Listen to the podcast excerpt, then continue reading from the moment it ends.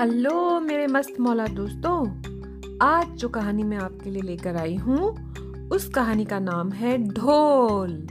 और ये है उत्तर प्रदेश की लोक कथा। मतलब इस कहानी को उत्तर प्रदेश में बहुत सदियों से कहा, सुना, सुनाया जाता है। तो चले, आज की कहानी ढोल।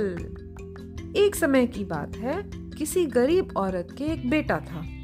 पैसे वालों के यहाँ चौका बासन करके वो अपना और अपने बेटे का पेट पालती थी। बेटे को वो कभी ढंग के कपड़े नहीं पहना सकी और ना ही कभी उसके लिए कोई खिलौने ला सकी।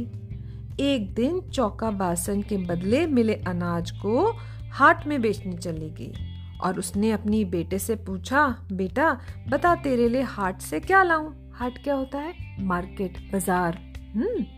बेटे ने झट से जवाब दिया, माँ, मुझे ढोल बहुत पसंद है। प्लीज़ मेरे लिए ढोल ले आओ।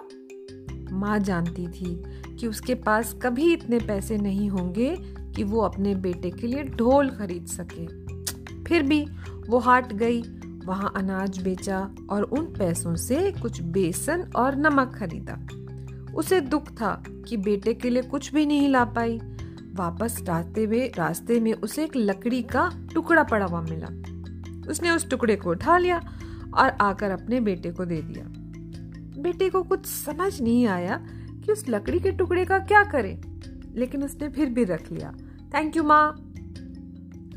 फिर वो भी खेलने के लिए गया तो उस लकड़ी के टुकड़े को अपने साथ लेता गया। उसने देखा कि रास्ते में एक बुढ़िया चूल्हे में उपले जलाने की कोशिश कर रही थी। उपले क्या होते हैं? काउडंग से बनाते हैं, जिससे चूल्हा जलाते हैं। वो वो उससे चूल्हा जलाने की कोशिश कर रही थी। लेकिन चूँकि उपले सीले हुए थे, वो आग ही नहीं पकड़ रहे थे। चारों तरफ़ धुआँ ही धुआँ हो रहा था और धुएँ से बुढ़िया दादी की आँखों में पानी आ गया था। लड़का रुका और पूछने लगा, बुढ़ी माँ, तुम रो क्यों रही हो? बुढ़िया ने कहा, अरे बेटा, चूल्हा नहीं जल रहा। अब चूल्हा नहीं जलेगा तो रोटी कैसे बनेगी? तो वो लड़का बोला, अरे बूढ़ी दादी आप परेशान मत होइए। मेरे पास एक लकड़ी का टुकड़ा है। चाहे तो आप उसे ले लीजिए और उससे आग जला लीजिए। बुढ़िया बहुत खुश हुई। उसने चूल्हा जलाया और बड़ी अच्छी अच्छी रोटियाँ बनाई और एक रोटी उस लड़के को भी दे दी। वो रोटी लेकर आगे चल पड़ा। चलते चलते उसे एक कुम्हारन मिली। कुम्हारन कौन? जो पॉटर होता है, उसकी वाइफ उसका बच्चा मिट्टी में लोटते लोटते ज़ोर ज़ोर से रो रहा था। भै भै मचा रखी थी।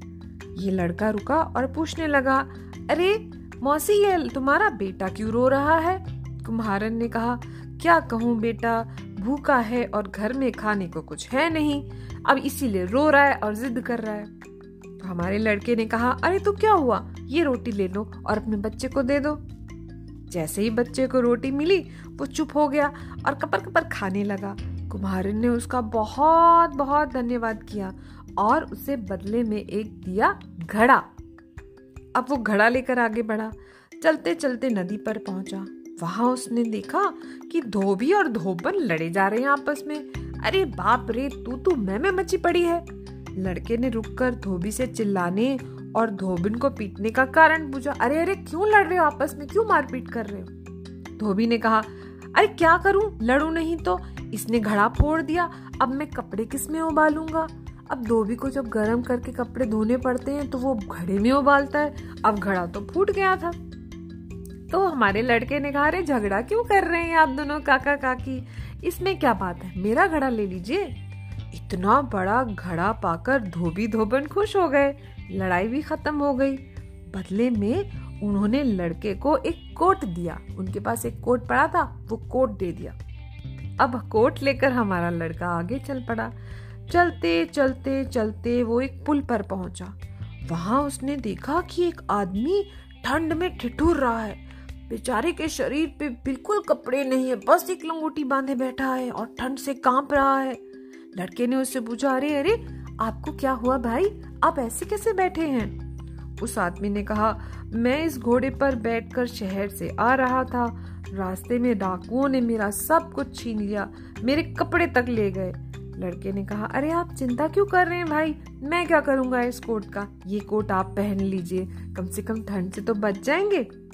आदमी ने कोट लेते हुए कहा, तुम बहुत भले बच्चे हो।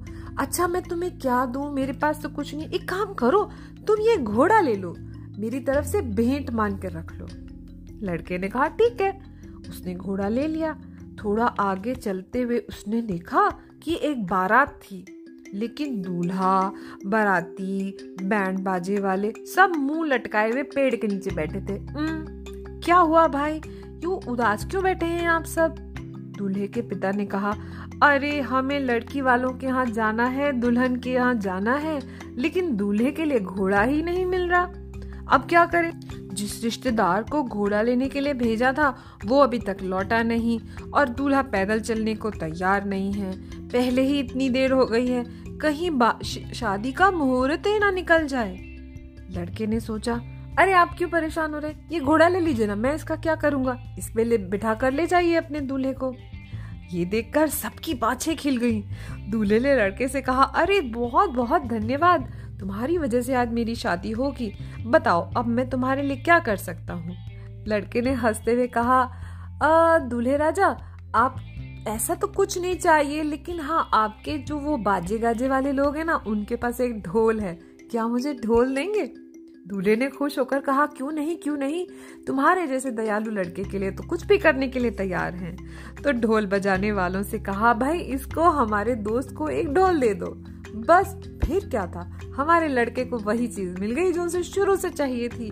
ढोल को गले में लटका कर वो भागा भागा घर पहुँचा और डम डम डम बजाते हुए माँ से कहा, देखो माँ, तुमने जो एक लकड़ी का टुकड़ा लाकर दिया था कैसे उसी से मैंने आगे बढ़ बढ़ के बढ़ बढ़ के लोगों की मदद कर करके कैसे एक ढोल हासिल कर लिया और दोनों माँ बेटा बहुत खुश हुए और कहानी हो गई खत्म। पैसा हो गया हजम।